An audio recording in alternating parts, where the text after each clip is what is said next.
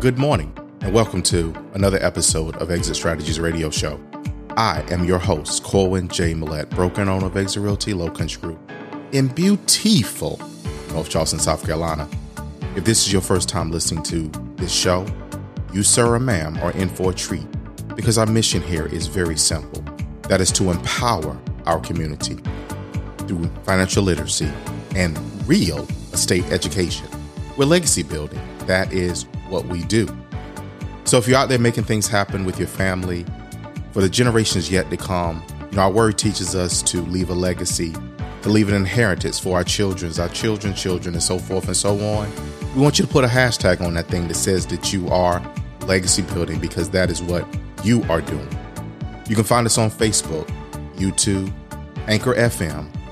You can also find us on Instagram at our website, exitstrategiesradioshow.com.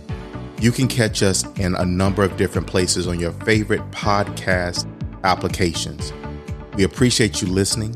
Please share this content with your friends, your family, your coworkers, even those in your groups, your church groups, etc., guys, because sometimes the message and the word that we are speaking here today is for you. Sometimes it is for someone else that you know. Again, we appreciate you listening. Let's get started.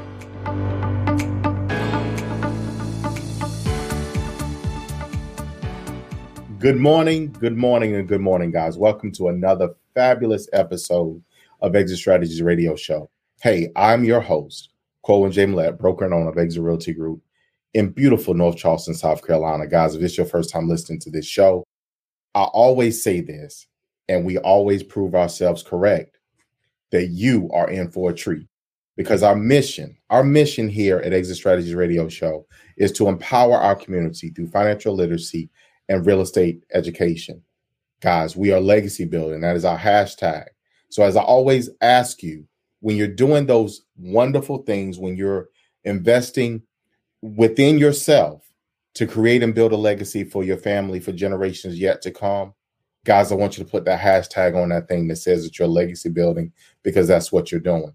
So, th- today, guys, I am super, super, super excited, guys. You know, we have been on this mission internally to bring you the best guests, to bring you the best speakers, to bring you the people who are making an impact and making a difference, not only in quote unquote our local space, but at the national and international level as well. And guys, today I'm super excited to introduce to you Scott Krone with the Coda Management Group. Scott, how you doing today? I'm doing well. I, I wasn't sure you were talking about me when you were into that introduction there well, look, just so you know, At the right um, time. my- look, I actually hire myself out for introductions. Okay. Um, so yeah, that's that new thing that I that I'm putting into place this year. You know, so please let me know, and I'll make sure I send you a quote for my services. I appreciate it. So Scott, I think that's what the hype man is. That what it is? yeah, exactly. Look, because we, got to bring energy to anything that we do, right? You know, my word for last year was impact. Uh, my word for this year is increase. So if I go backwards, I'm gonna say that I'm gonna increase my impact. How about that? that sounds good. so Scott, you are look. So we we were talking, you know, for our listeners, guys. You know, Scott and I was were chatting it up, quote unquote, behind the scenes before we came into the studio officially. And in our conversation, you know, Scott, you have we jokingly said this, but you've been a real estate investor or investing in real estate for a while, for a long time. I think it was the word that we used, and you said that's relative or something like that, correct? That is correct. It, it is relative, and for me, it seems like a long time, but for others, it might not be. well, so let me tell our listeners. So, Coda Management Group, you have a few different companies. So, I want to make sure we we kind of talk about all of them and, and what each of them do um, as we kind of delve into more of a conversation. But if you don't mind, introduce yourself. You're a Coda Management Group, but tell our listeners a little bit more about you, who you are, and what got you to where where we are today. Well, I, my my real estate career began when I was getting my master's degree in architecture. And I was fortunate enough to get a professor who was a real estate developer, an architect, and contractor, and, and he worked on multifamily developments. And so my master's thesis was a $100 million, 400 unit development on 50 acres. And so I was his TA. That meant I worked for him in the morning, and then I went to class with him in the afternoon, and then I did homework for him in the evening. And so, you know, the, the, only other thing I could do was sleep. So that you know that was pretty much my life in, in graduate school for three and a half years. But I got a wealth of experience because when I was working for him, I w- my undergraduate was in history, which mm-hmm. meant that I could read and write. That's mm-hmm. the only mm-hmm. thing it meant. So I was on the development side while a lot of my classmates were furthering the drawings and developing the drawings. Mm-hmm. And then when I went to class, I would work on my on my portion of my drawings, and then uh, homework I would continue that. And so I got the architectural side of it, and I also got the development side of it. And so, mm-hmm. at the ripe old age of 28, so that's where it's relative. You know, I thought I knew everything at 28, and I'm like, oh my gosh, how stupid was I back then? um, I began Coda Design Build. We began Coda, and we were a development, architectural, and, and contracting company at the time. And um, we began in single family homes, and then we quickly moved into multifamily as well. And we've we've worked on five different churches and and mm-hmm. done a range of things. And then the crash came, mm-hmm. and everybody was being pushed into multifamily. But that's when I began discovering about self storage. In mm-hmm. 2013, we started Coda Management Group, which is more on the commercial side. Mm-hmm. And uh, since then, since 2013, we've been developing a portfolio of self storage. I sold off my apartments. We've been focusing on that. And then in 2020, 2021, we started one stop self storage to facilitate our, our self storage portfolio. So, you know, one of the things that that people I think sometimes miss, and and it's interesting, and I, I this this thing just kind of boom when you said it, you sold off the apartment buildings. So, you know, people always look at traditional investing when it comes to real estate, houses or apartments or what have you. And what you did was, and tell me if I'm wrong. So I'm, I'm telling you what I heard you say. I heard you say that you exchanged people for stuff. What I mean by yeah. So what happened was you got rid of the people because people have issues. So you got rid of the people and just kept their stuff. that is a good way of explaining. I haven't I haven't quite communicated that way. The way I've described it is uh, apartments without toilets, and uh, it's all a box. I mean, I've worked on fourteen million dollar homes, and I've worked on hundred thousand dollar homes, and you know the only difference is how much stuff we put into those homes. Mm-hmm. So if, if we take that analogy, a self storage is just the most simplistic form of that box, right? Mm-hmm. It's just a box with nothing that people can put their own stuff in it, mm-hmm. as opposed to me putting theaters or kitchens or bathrooms or those sorts of things. Mm-hmm. So to me, it's it's all the same equation. It's just a matter of how complex the box is. That's fair. That's fair. And you know, you get you got out of the the people problem business, so to speak. Because yes. I mean, now that's rampant, especially in multifamily housing.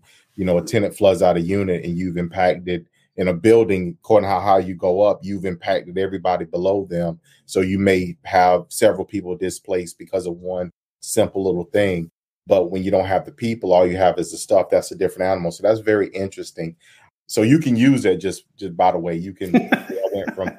I went. From, I, I it comes with an introduction. Yeah, it comes with the introduction. You know, I got rid of the people. I kept the stuff. Now we just manage the, the space their stuff stays in without the people in it.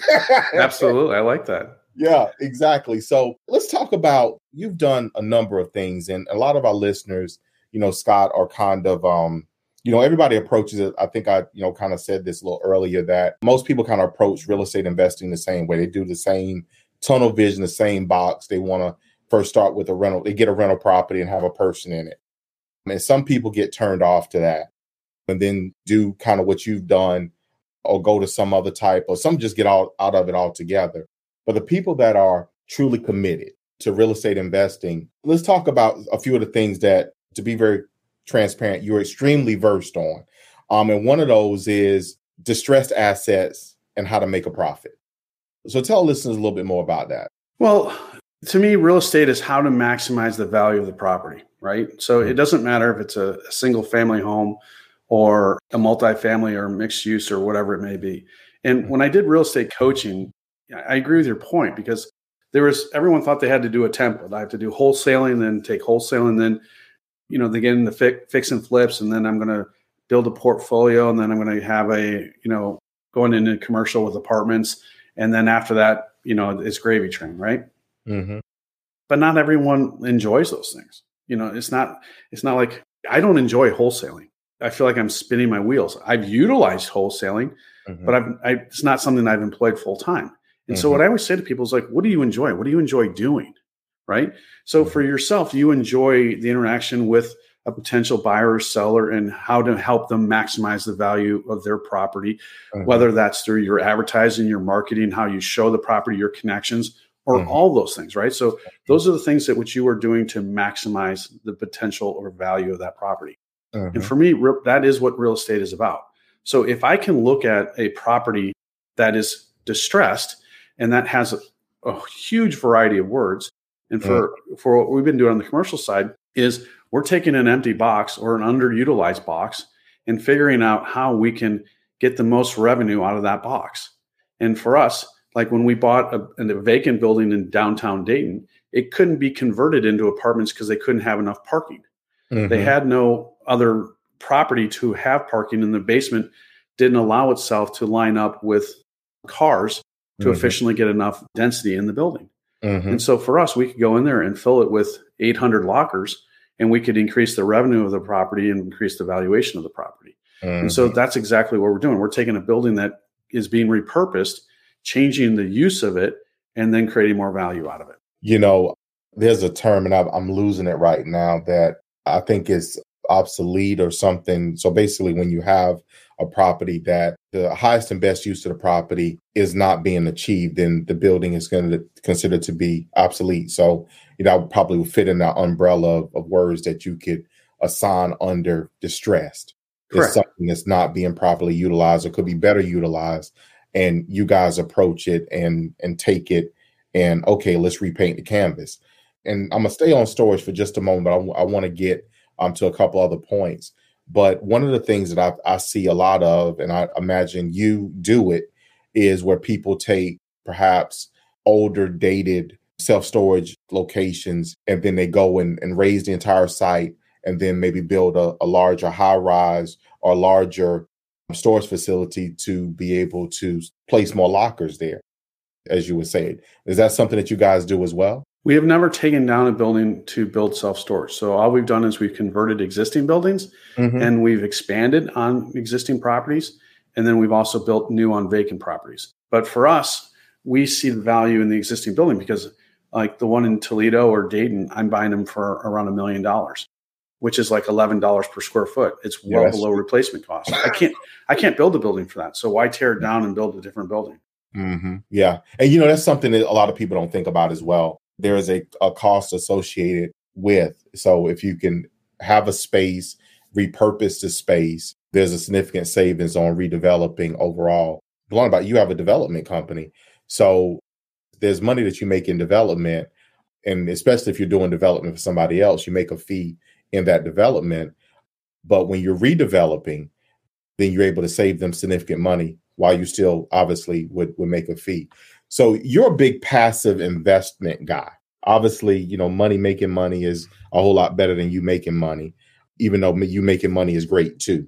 So, you know, you have a, a few what we refer to as kind of tips that things that you that you live by that you swear by that people should be doing. So give us kind of Scott a, a, a taste of that, an introduction of, of that. What are some things that you know someone who's looking to establish themselves to build really build grow accumulate wealth what things should they be doing and what mechanisms should they be utilizing to get there? Well i think we've touched on a couple of them already in terms of one you make your money on the buy on the acquisition. And so what we're doing is we're looking at how we can buy below market rate. Mm-hmm. so you know for instance we just bought um, nine acres of property in michigan and it was $150000 the reason why it was so inexpensive for us was because it didn't have the proper zoning. And so we took it through the proper zoning. And then right before we were supposed to close, the owner tried to retrade us because mm-hmm. he knew that we increased the valuation of it. And we're like, no, we have a contract. By doing that, by changing again, we changed the purpose of the property, changed the valuation of the property. Now the property is worth more. Mm-hmm. And so that, that's just one example. So when we're buying these buildings well, well below replacement cost, that's the other one is, you know, we're buying we're making our money on the buy. And a lot of people are speculating. So w- when I've seen, I've been through four recessions. I'm going to call what we're in now a recession. So this is, we're entering our fifth one. And whenever I've seen it right before the recession, everyone is speculating on the future and they're buying based upon the speculation mm-hmm. as opposed to buying based upon the market. And that's where a lot of people get burnt. Because they think that the property is always going to appreciate. And so when I've seen markets that are just taking off, people are buying overpriced, not thinking that it's just going to this process is just going to continue. And there, there's always an end. You know, there, there's a, that's the thing about real estate. Once you think think you have it completely figured out, it's going to make a turn on you. I mean, who thought 0809, right? Yeah. And, um, you know, that was a, a, major turn that we've never seen before. An entire massive bank in the United States just going under because of how they did things and how that imploded the entire economic structure. This structure is a little bit different. We've never printed this much money before. You know, mm. we've never gone through, you know, one, a pandemic, and then two, a supply chain, and just the amount of cash that we're flooding the market with. It's mm-hmm. going to, it, it, has to cause a recession because of mm-hmm. inflation. Yeah. So what's the only thing that the Fed can do? The only thing they can do is raise interest rates, which is going to what? Slow down the economy. It's not brain surgery, right? I mean, what the underlying causes are due, but not the re- the results of these things, right? Does that make sense? Yes, makes perfect sense. And so what we're doing is we're always looking at how we can do it on the buy. We're always making sure that we can do it on the buy.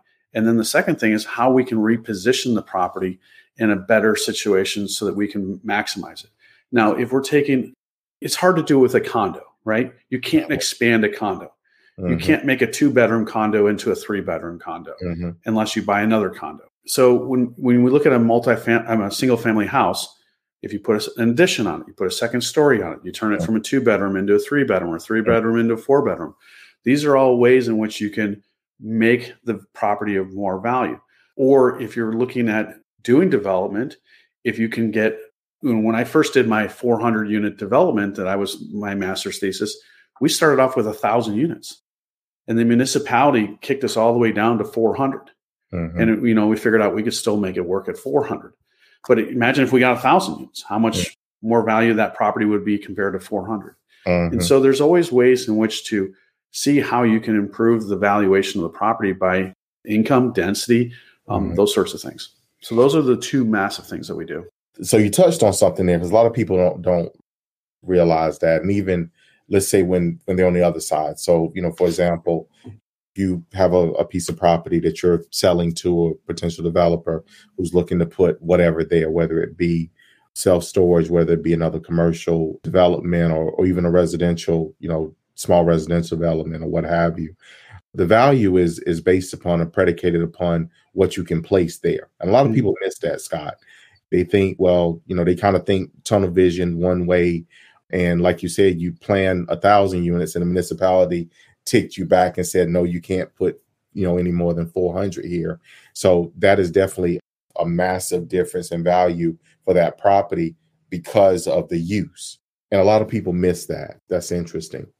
Now, you guys do a lot of well, well let me ask you this you still work with investors directly you know with your company do you still leverage investor funds and things of that nature for we, your developments yeah we do and we're actually moving in, in a groundbreaking new direction with that as well so every one of my projects since i started in 1998 with a single family house mm-hmm. we've had investors so we, in that project we had three investors we sold it and you know they did very well and they mm-hmm. said, "Do it again and don't tell anybody." That's like that means I got to tell everybody.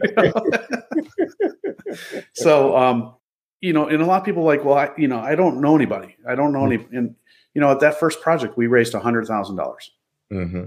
and people said, well, "I don't know anybody who has a hundred thousand dollars." Okay, mm-hmm.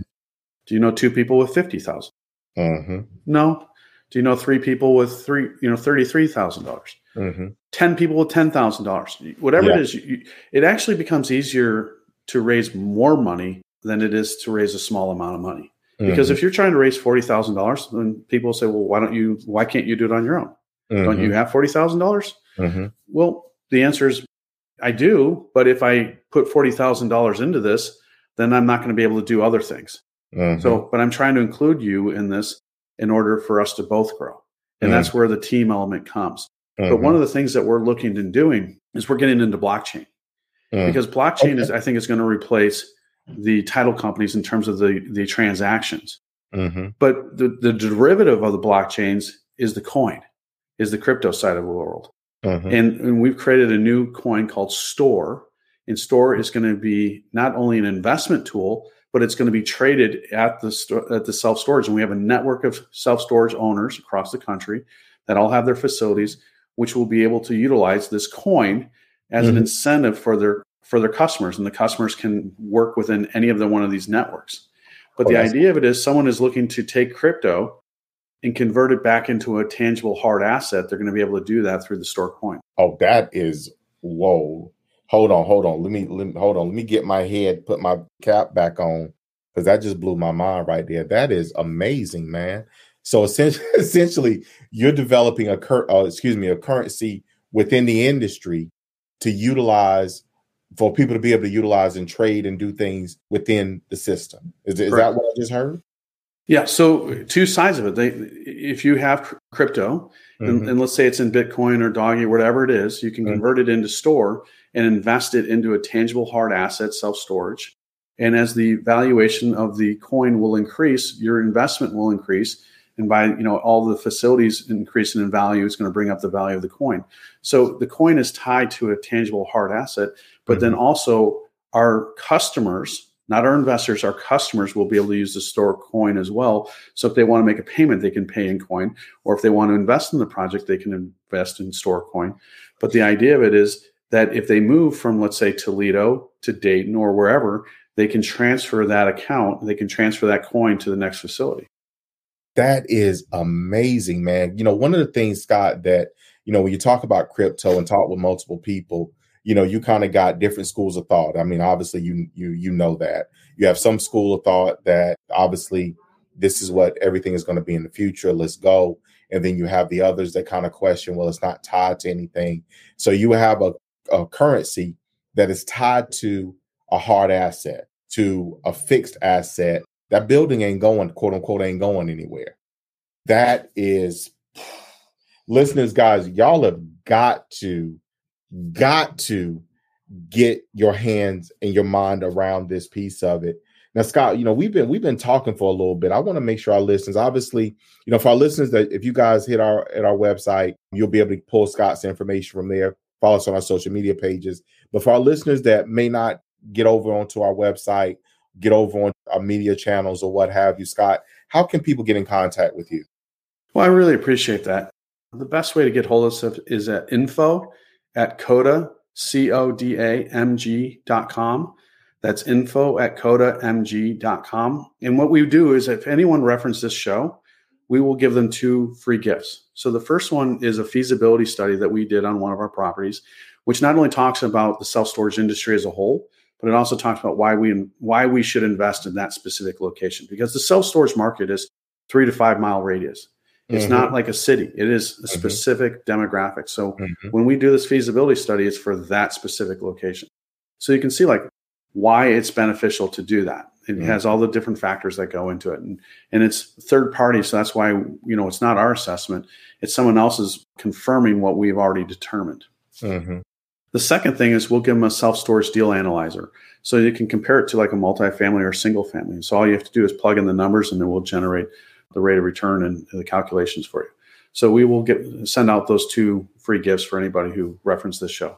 Look here, if y'all don't tune in and get that right there, look here. When you started talking about you and most people, when people move, you know, people use if they have more stuff or something, whatever's going on, they use a facility that's close to them.